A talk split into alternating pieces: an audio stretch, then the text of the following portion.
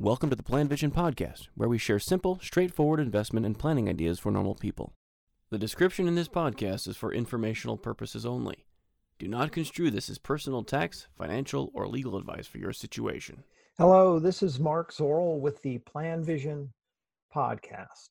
Very frequently, I get these requests or inquiries from my clients with these questions along the lines of Hey, Mark, what do you think about gold? In the portfolio? Or what do you think about REIT? Should are those things that I should have in my portfolio? Or maybe small company stocks or the golden butterfly or whatever it is that they've come across with as far as different investment strategies. So earnestly what they're trying to do is simply put together a a better portfolio. They they likely, if they're already working with me, are uh, thinking about putting together a portfolio of low cost indexing index funds that's well diversified they already have a good sense of the fundamentals of what they're doing but of course they're wondering could it be better? Now they started with the basics but is there more that they could do?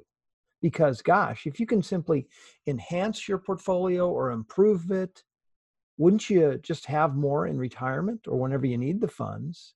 And if you can do that and it doesn't cost you anything Shouldn't you do it? I mean, it could be a lot more money later in life. Many of my clients are coming across books that promote these kinds of strategies, podcasts, blogs, credible experts. Many of the preachers in the index community uh, support these different kind of strategies. They many times focus around the usual suspects of different approaches or different asset classes that people can integrate into their portfolios small company stocks as for many year have for many years been considered to be an asset class that can increase the, and improve the performance of your portfolio. And of course REITs real estate investment trusts uh, are get a lot of popularity and a lot of interest.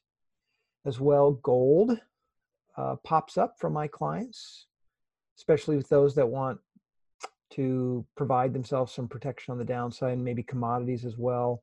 A question among some of my clients here in the States is international investing. And what about emerging markets or different kinds of emerging markets? Well, do any of these really matter? Will they really make a big difference in the long term performance of a portfolio? In other words, should you invest in these or do you need to invest in these?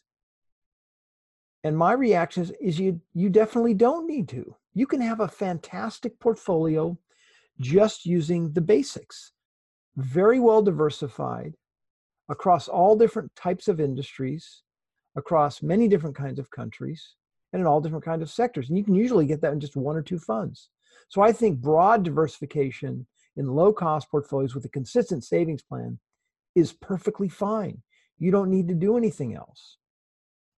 And if you look at some of these strategies that are promoted, there certainly have been times where including them in a portfolio likely would have enhanced the return, but there's also been times where those specific sectors would have underperformed.